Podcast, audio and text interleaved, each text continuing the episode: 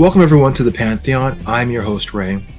And today we're looking at the CW series, well, the one and only se- season of CW series, Naomi, starring, you know what?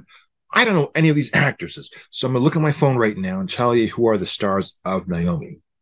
It's the showrunner was uh, Ava DuVernay. She is a very well-known director. Um, I knew her 2013 when she did a short film 13 it's a documentary which got nominated for an oscar it's about the 13th amendment.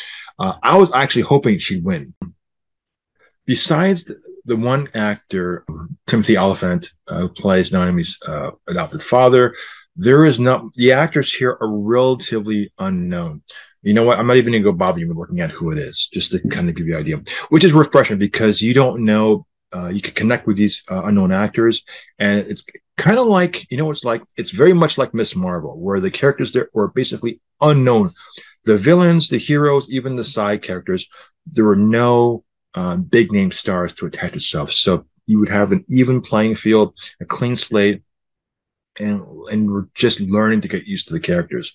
So Naomi is a, a person who is a fan. She's a girl who has a website or a blog that's dedicated to or uh, TikTok account, if you will, dedicated to Superman. And in this world, Superman is this is weird because Superman is either fiction or real because they have a comic book store where they read the comic book of Superman, yet in he's also exists as a myth in or as a as a real life character. I'm leaning to the point of it being a fake character because they think Superman is some sort of like um, stage prop, like um, um, stunt, some kind of media stunt, and they pulled it off because there was a fight between Superman and some intergalactic character, and they kind of trashed the downtown core for literally for about two and a half minutes or maybe 30 seconds, depending um, on the footage they got.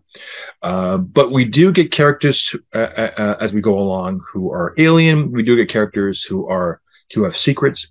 And This feels, for me, as the as the series progresses, right up until the series finale, it feels like an Agatha Christie uh, novel because almost every single character in this has something to hide. Um, there's no one is exactly who they appear to be, uh, but it starts off very simplistic. It's about a girl who, uh, on the arrival of Superman, fighting this creature um, or this villain, uh, uh, falls unconscious or has a a Disney disease spell, and she wakes up or comes to developing a power, and we find out, like Superman, she is an alien. And that's how that's as far as I'm going to go with the show. Naomi, in terms of the comic books, is property of well, ended up ended up being a property of DC. I believe there are 14 or maybe 16 people who have powers uh, due to something was going on in their on the world. Now, here's what here's where I'm going with this. When I saw the series, I never read the comic book. I didn't read anything about the show whatsoever. So I went into this blind. After watching the first six episodes, I decided to, to read up on like what is this show about. And to my surprise, which I'm very happy to say, uh, this the the the IP stays very very truthful to the series. Uh, the characters all the characters that are in this in the series are also in comic books. Now, the one character who you think is a villain initially uh, is, in fact, a villain in the actual comic book. So now, if you have not watched the whole series, uh, that line of if this person's a villain or not is still pretty iffy. But there are things that go on to suggest that may not be the case but there's a reason but there is a reason for her to stay on guard with this character. Uh, you have another character who is from um, essentially is hawkman. Let's, let's call it what it is. You have a character who is essentially hawkman but they're not going to say it's hawkman because they can't afford the rights for it i guess. I don't know. Uh, but he is from Thanagar, and he is a, a person who has metal um, wings and can fly I'm sorry, I'm laughing because it's just making. I'm, as I'm saying it out loud, I'm realizing this is a, a preposterous show. Now she has a Scooby Gang, kind of like Buffy the Vampire Slayer, where when things go on in her town, her and the gang kind of go and investigate it, you know, and they kind of uh, and they get the pop up villain here or there, or they go on a limb risking themselves getting expelled or going to get into detention or something like that in order to figure this thing out. The one part of this series that it's just too easy going. These characters are way too compliant to help to do this one thing, and there's not necessarily a, a, a reason for them to be this compliant. You do have a love story uh, triangle between uh, the boy who she has a crush on and her best friend, which again, which is very similar to the Miss Marvel series, where you have uh, the best friend who's a tech, and then the guy shoot the new kid in town who's who the, the, the lead or the principal actors has isn't falling in love with or has a crush on and is starting to date. Um, so there is a bit of a friction, uh, but this is more of a class struggle, a military um, old school versus the new wave kid and or the new wave of thinking, and there are clashes. What makes this unique is that they're not. No one's the geek realistically. I mean, this is sort keeping it true to today's world, where it's like no one, the geek with glasses and the pop, uh, calculator in the pocket and little tape in the no, that's gone. That doesn't exist. Everyone, even the girl who's a little chubby, uh, the girl who's like the cheerleader, they're all no one no one hits no one is pigeonholed to be that that that that stupid um mentality it's it's a thing of the past it's a dinosaur and uh everyone is can and anyone everyone can be anything they want to be and if the popular kid isn't always as popular as you may think it is the jock isn't the the jock isn't the popular kid the cheerleader isn't always the popular kid but it's a bit of everything. And Naomi is like the central piece to all of this. Uh, they open up at a house party, of all things. And, uh, you know, and it's a coming of age where they make mistakes. All of them make mistakes and they're all learning from the mistakes. So the part that makes it, the part for me that's fun is the discovery of who she is, the discovery of her powers. The part I don't like of it is that sometimes she's a little too defiant um, and too headstrong and sometimes I, I i guess yes it's it's a woman's perspective and i understand that and you have to knock knock back on terms of you, know imposing forces or the or male toxicity and some other concepts that's introduced here.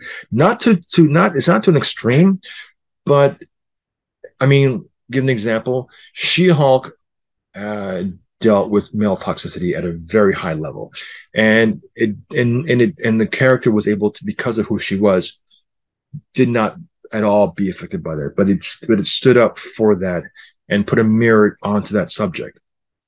This is not that in your face, luckily enough. Uh, it is a coming of age. It is kind of fun. Uh, it has its really strong dramatic moments. Uh, the lead actress, she's a television actress. She's done a lot of uh, roles. Uh, the the one thing about Timothy Olyphant and some of the characters who are in this movie, they sell it really well. They have fun with it. Uh, it, it whether they're going to end up good or bad, it's really insignificant. But uh, when you watch the show, you're compelled to watch. Um, they um, the the Hawkman character, you realize why he's on Earth, why he is the way he is. There is a reason for all of that. The stiffness, not necessarily why he's so stiff, but like the stoic, stoic, stoic personality he has, the calm, the quiet characteristic he has, uh, and maintained holding on to a semblance of control at all times and that focus. It does get revealed to you as it goes along kind of like Spock. The character is pretty much a character like Spock, who is whose emotional uh, beats are really much at an all-time low, but there is chaos brewing inside and a balance between within that, and that's uh, so in terms of the character development and what to expect from the characters, and I think what's on the page of the script is maybe more exciting than what you see on the screen or the small screen. Um, I only watched the. Actually, that's not true. Uh, I saw the whole series, but I'm basing everything mostly on the first six episodes. The six episodes uh, is her coming to her own and learning to control what she has as it, as it manifests from within her and understanding how to control. And that's okay when so her powers develop even past the sixth episode and becomes more intense. But within the first six, you get one of your first. You get your first super villain uh, you get a a a a big brother villain, if you will, and you get um, deceit and a, a, big bad that you don't know what's coming, and all it all and all things lead to the end, and that's interesting because it is as disjointed as it may feel initially. It's carefully constructed out uh, to the way where it's going to uh, uh, attract the audience, and having that kind of a Scooby Gang uh, and fun uh, approach to it uh, really helps smooth out the, the, the, wrinkle, iron out the wrinkles in the in the script or in the show itself. It does run slow, uh, but luckily it's only ten episodes or twelve episodes, I think it is. And at, at, by the end of the twelve episodes, you do feel a sense of uh, accomplishment. So hopefully uh, you'll like it, and uh, we'll take it from there. So with that, I am Ray, and we'll talk to you later. Take care.